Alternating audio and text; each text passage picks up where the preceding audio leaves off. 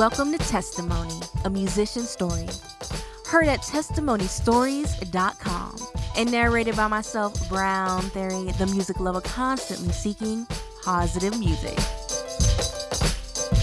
Let's get started.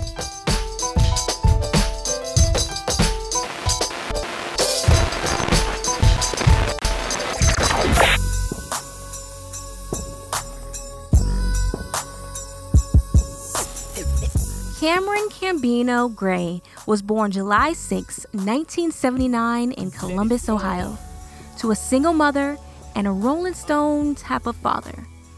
He grew up in both a poor neighborhood and an upper class one, knowing what it felt like to live off of food stamps and government cheese to having an in ground pool. Cameron went from being an only child to the eldest of three sisters when his mom married his stepfather. One would think growing up in a two parent household in an upper class neighborhood would provide a happy childhood, but that wasn't the case for Cameron. Saw a lot of things. My mother was in an abusive relationship with her husband. I saw my mama get beat on, get pushed down the steps. I saw her deal with broken bones and stuff. The family saw what was happening and we got separated. So I got cut off from my grandmother. My grandmother was like the world to me, the sweetest woman that I've ever known in my life. And we got cut off. There was like a period of, I want to say like six years. My biological father, I wasn't allowed to see him. He and I had a great relationship when I was young. I became mom's rock. She couldn't really talk to, to most of her sisters. So when she was crying, it was my shoulder that she was crying on. I was the one that was having to, you know, kind of take up for her and, and make sure that everything was okay. I was the one that had to comfort my little sisters when stuff was going down in the house. Um, and then I was also the one that had to lie. It was the weirdest dynamic because I would get in trouble if I told a lie at home. But then when it came to questions like, hey, what happened to mom's arm? I was expected to say, oh, she fell down the steps. Abuse, like that's something that I just don't deal well with. Like any dude that puts his hands on a woman is a sucker to me. Uh. Trusted in my mama, mama let me down. Hard to trust a papa when your papa ain't around. Couldn't trust the step pops who beats your mama to the ground. So much drama was surrounding. Swear to God, I thought I drowned, so I taught myself to swim. His biological father didn't like the household dynamic and spoke his mind about it on various occasions. But because Cameron's birth certificate said father unknown, due to him originally wanting Cameron's mom to abort the pregnancy, there wasn't much he can do about the situation. Eventually, his biological father left Cameron and the situation alone. And for obvious reasons, Cameron's relationship with his stepfather wasn't the greatest. He did the best that he could. I, I guess he tried to, you know, teach me some things, but it's kind of hard to teach a man how to be a man sometimes when you don't really know yourself. We had some good times, but at the end of the day, it wasn't a, a great relationship because my mama was my mom. When you treat my mom wrong, it's kind of hard for me to to really respect you fully. You know, when I'm when I'm watching what you do to her, and so the older that I got, I, can't really take too much of what he says at face value because I just see he's running game. But there was a point in time where I, I really, I really hated him. We'd talk from now and then. I still call him dad. I consider him.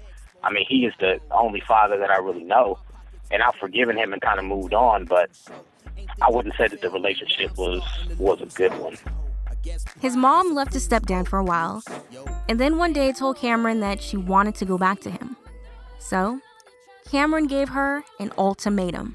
It was either going to be him or me, and she looked me in my face. She told me that she was going to go back to him because she felt that's what was best for my little sisters. That was a tough blow for me to take. Being fed up and feeling like he was old enough to make his own decisions, Cameron called his biological dad and asked him if he can live with him. His father said yes, and he spent his sophomore year of high school with the man he always wanted to get to know. Then when I got there, he worked second shift. So he was always gone. I would come home from school, he'd be gone. But a lot of nights he would just go and, spend the night with his girlfriend. So I pretty much like had my own house at that point. I would wake up sometimes to see like money sitting on the counter. He might leave me, you know, fifty dollars, and I would just use that and just kind of take care of myself. He would always like buy me stuff, like my clothes and stuff was right, but outside of that, we didn't really get to spend a lot of time together. So that summer, right after school, I remember coming home from school, and there was a note on the counter, and it was either a hundred or a hundred and fifty dollars sitting on the counter and he told me that he was going on vacation with his girlfriend and her kids. Here's some money and that was just like the last thing for me.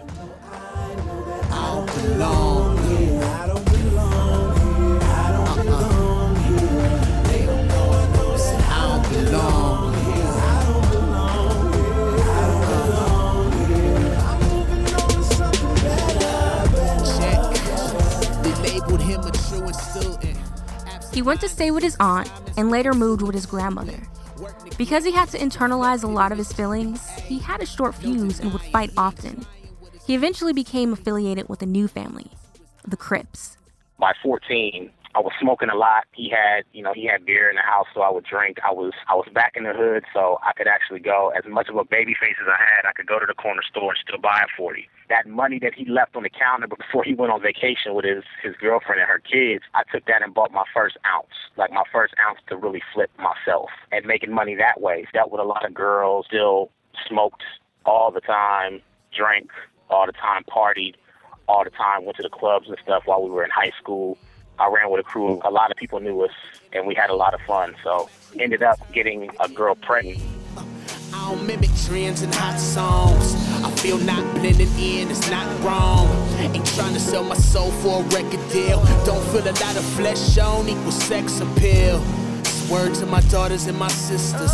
I ain't concerned that I'm sort of an enigma. Grinding for the top when the bottom's what I've been through. Guess it's time to sharpen up my pencil and make them believe. Heard all the fairy tales, stereotypes they know very well. He was 17 and had just been accepted to Clark University in Atlanta, Georgia, when he found out he was going to be a father.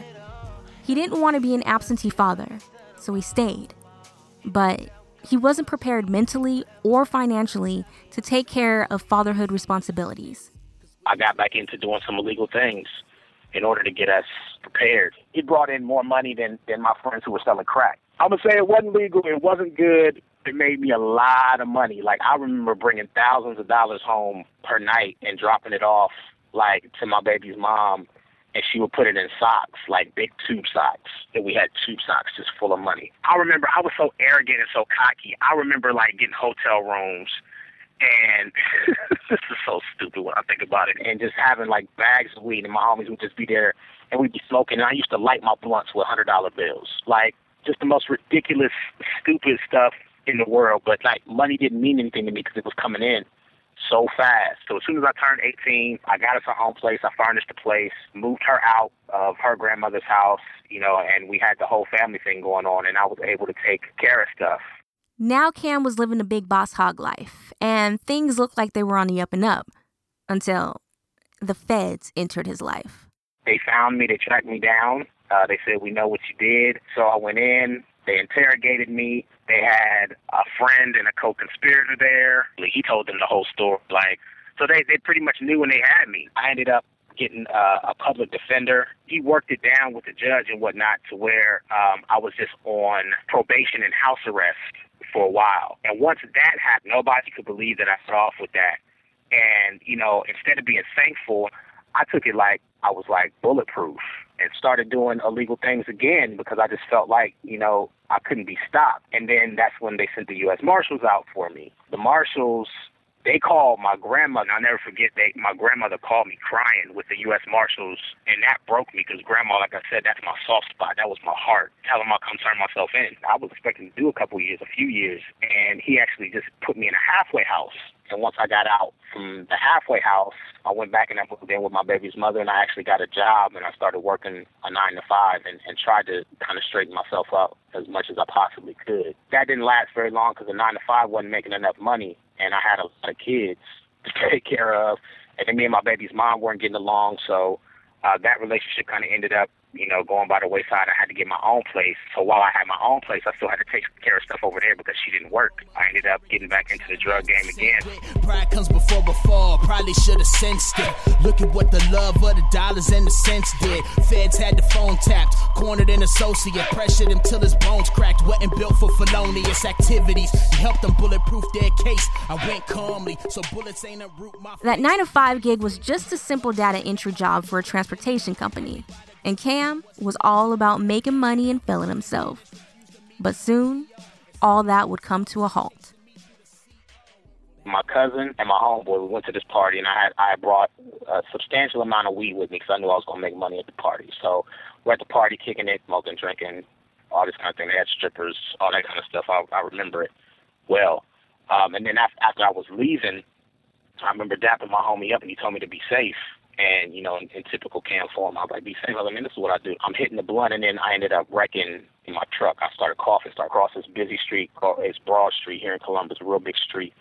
And then I, it was like, you know, 2 o'clock in the morning or something like that. I swerved left and I swerved right, and then I ended up hitting a tree. Totaled my truck. I never wore my seatbelt because I hate seatbelts. I broke my nose. My cousin almost went into the windshield. Like the, it was, it was just a bad situation. And then I, I kid you not, within like three minutes, the cops was on the scene, and I'm walking out of my truck, you know, trying to get away or walk away because I know I got, I know I got in the truck. I'm on probation. Um, you know, I've been before this judge twice, so I'm thinking like it's all bad. I'm trying to walk away.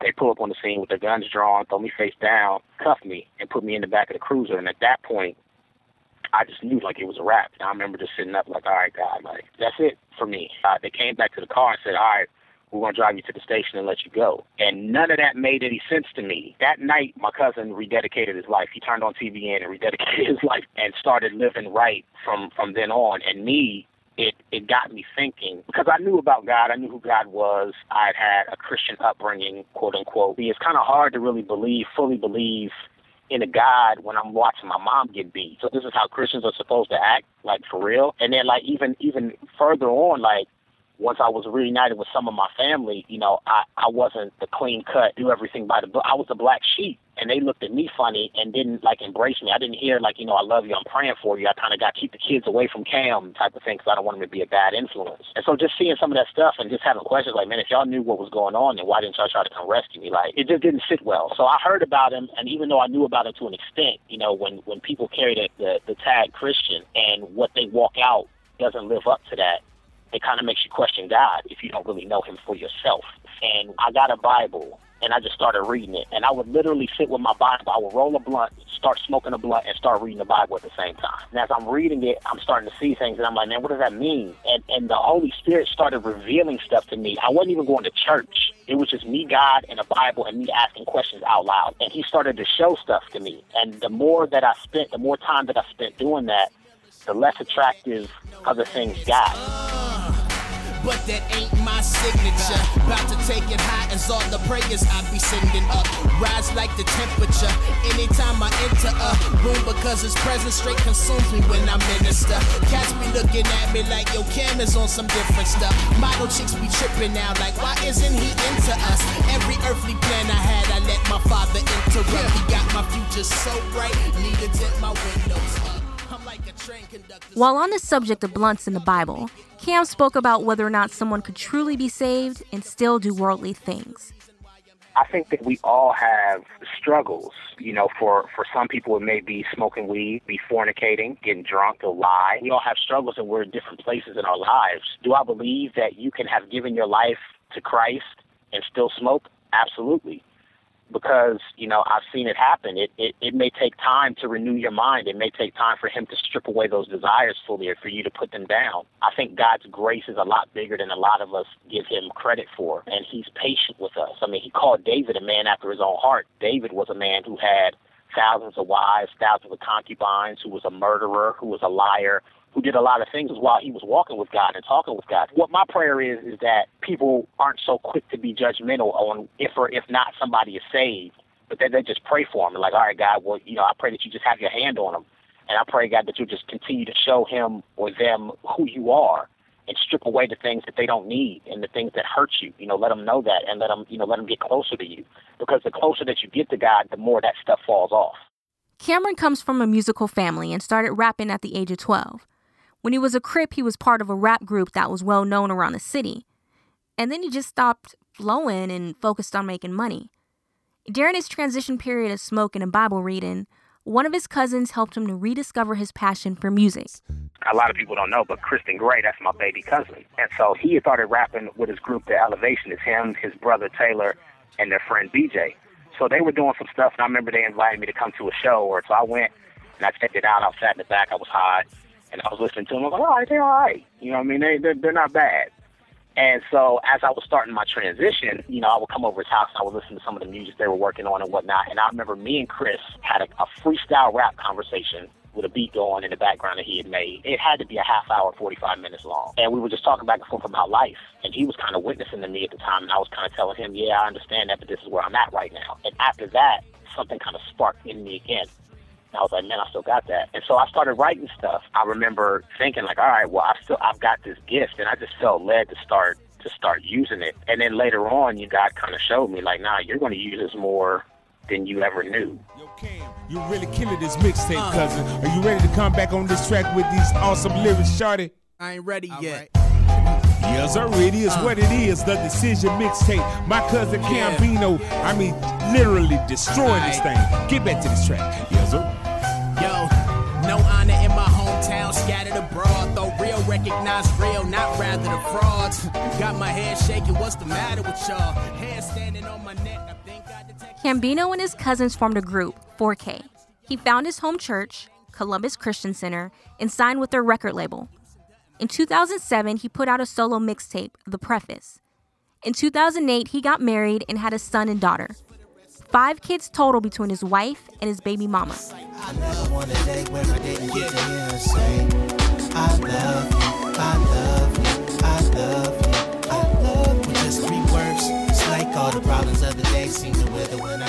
He signed with Slingshot, and in 2010, he released his debut album, Reach. Real Life is one of the most impactful songs that he has released to date. Let's go. get left, so I'm rolling to the right. Get stuck every day, gotta hold on to the light. Yeah, the battle is in mine, still I know I gotta fight. Cause this flesh has gotta die if I'ma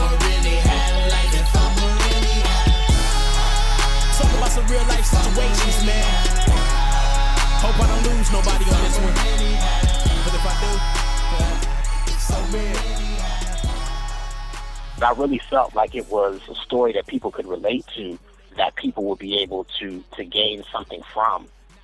And so real life just kind of talked about, you know, everything in the situation where my wife was pregnant with our son and she was having complications.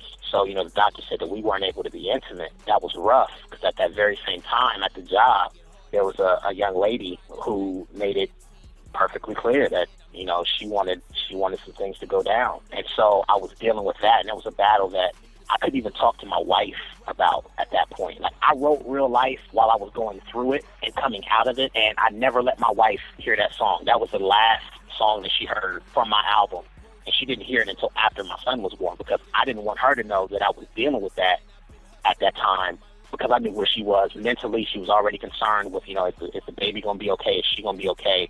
And I didn't want to add anything else to it. So I was dealing with that internally, and then I also had some brothers that I reached out to, like in my inner circle, like, yo, y'all got to pray for me because I'm tripping and I'm dealing with it right now. And if y'all don't help me, something bad is about to happen. I just know.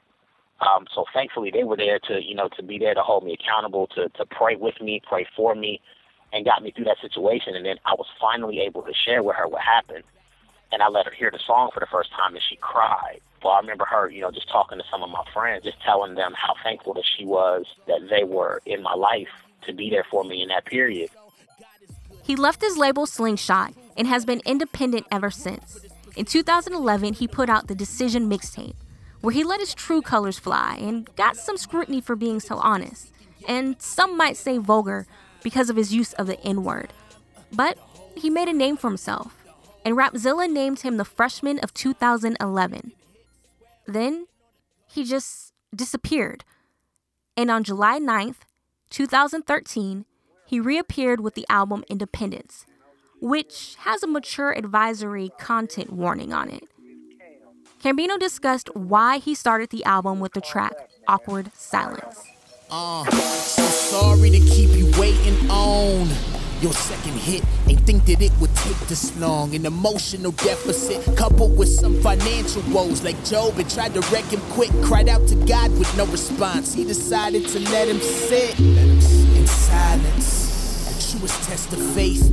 Enemy whispering in my ear. Let me suggest you faint. Grew weary with doing well. Man, to keep it gutter, had some statements about to cross my lips. No faithful sheep should utter like a I, I wanted to tell people why I had been silent uh, for so long. And really, it just happened to be that I had gotten tucked away and had to, to work on some things internally. So there was a period of time where I wasn't doing anything. Like, I wasn't on Facebook, um, which is definitely a no no for an artist, especially one who hadn't had a project in a while. So God sat me down. I wasn't answering my phone, so I wasn't talking to friends. It was literally like sometimes hours and hours of being alone in my room, and it was just me and God, me reading the Word, me worshiping, praying. You know what I mean, and, and getting close to Him, really spending time with Him. Him taking out a lot of old thoughts, mindsets, and stuff and just getting me prepared for where he was about to take me and really freeing me from a lot of stuff.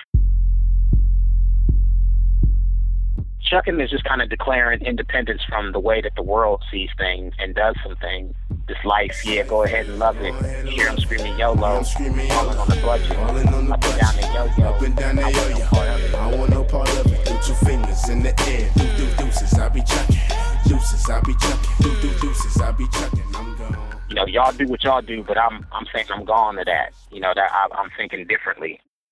If we look at the proverbial crabs in a barrel, uh. the crabs are trying to get up. Uh-huh. But another crab is pulling the crab down.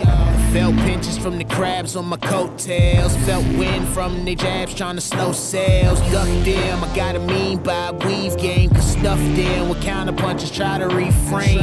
Vantage point a little different, we don't see same. I agree to disagree, keep the peace, man. But they rather keep a tugging on my London fog until I draw without a pencil at the peace bang. So, what was the inspiration behind the song Crabs? I listen to a beat, and I believe like the beat will tell you what you should say to it, and it'll also kind of give you uh, it's like a canvas, and it'll it'll almost tell you like how you should even rap to it. It'll give you different you know options on how you can write it. So as soon as I heard the sample of Crabs and what the, what the dude was saying in the beginning, I was like, oh, I was hooked. And that song got written in like probably a couple hours, and it just poured out. And and really crabs is just talking about you could be nice to a certain extent and say hey you know kind of leave me alone. You know i'm, I'm doing my thing. I'm not doing that anymore et cetera et cetera and then sometimes you have to take a stance where you know that doesn't work. So there are a lot of people who will try to hold you back. There are a lot of people who will try to hold you in a box whether it be people who knew you the old you and they want to hold you to those standards like well you used to do this now you're being fake or you know like i get a lot of questions about my music. How can you talk about some of these topics? Why don't you say jesus enough? Why aren't you preaching the gospel in your music? And sometimes you just got to say all right look back up off me or else you're never going to be able to climb to the top you really got to smash some of those old mindset people's opinions in order to, to keep moving and, and, and keep pushing towards the level that God is trying to call you uh, to. This is kind of me declaring my independence. Like, y'all are not going to hold me back. I'm no longer being held to your standards, period, because I don't have to please you at all. At the end of the day, I'm going to do what, what God told me to do, and I'm going to do it in the way that He wants me to do it. And whether you understand it or not, that doesn't really matter to me. So back up off. Keep me in the box, label me a risk, try to keep me under watch. Cuff me, they should've labeled me a wrist. Uh, what's a bunch of pointed fingers to a fist? I'ma smash on these crabs. I'ma smash on these crabs, man.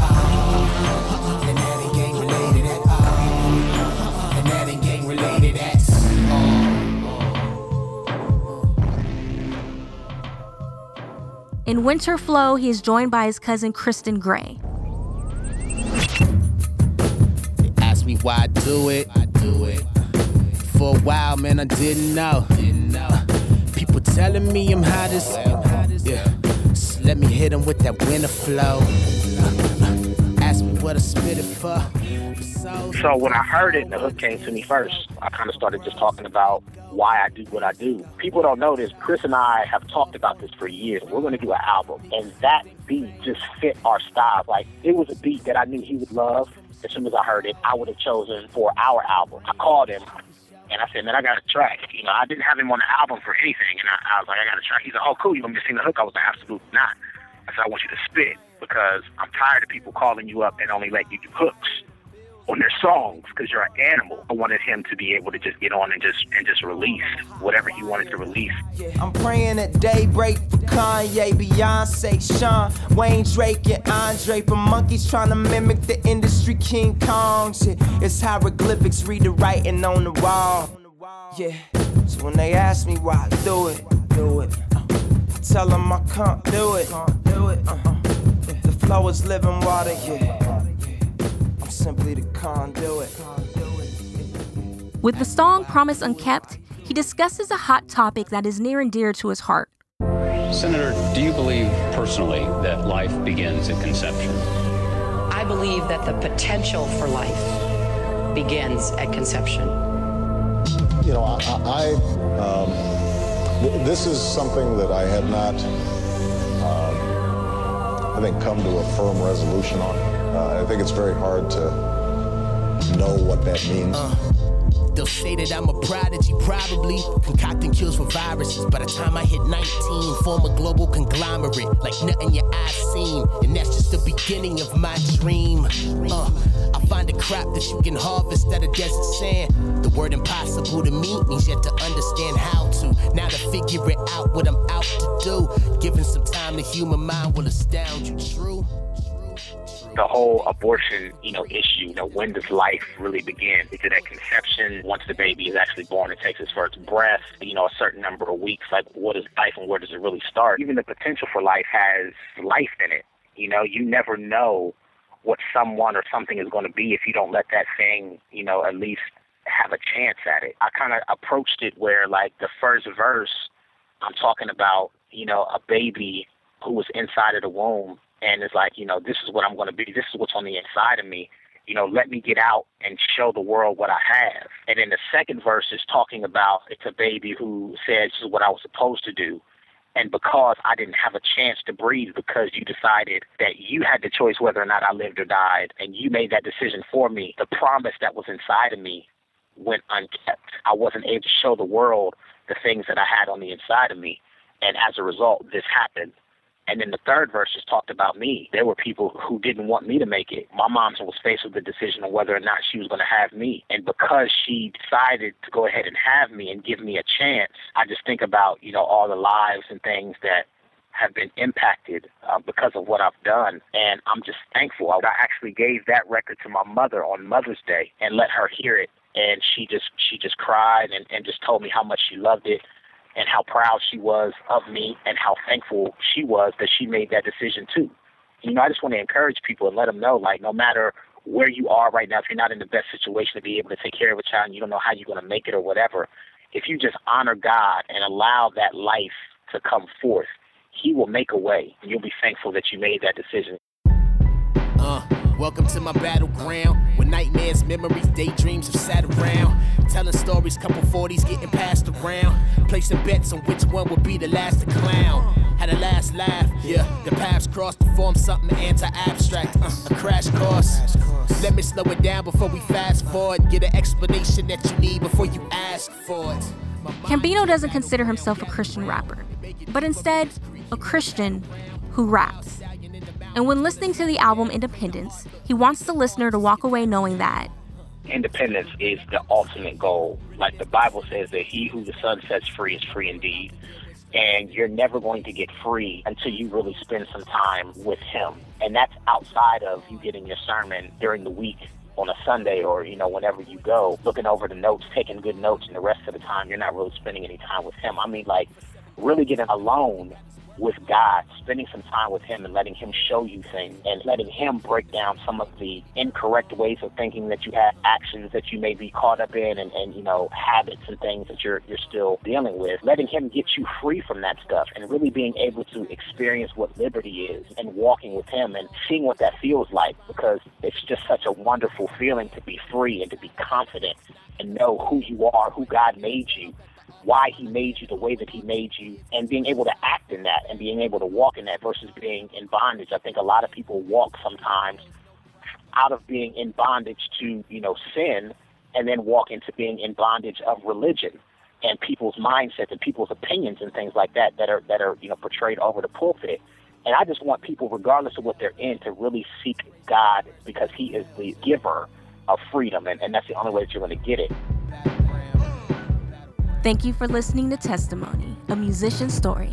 This has been a Brown Theory production and an 83 Media production. To hear this episode again, as well as past episodes, visit testimonystories.com. Until next time, I'm Brown Theory, the music lover constantly seeking positive music.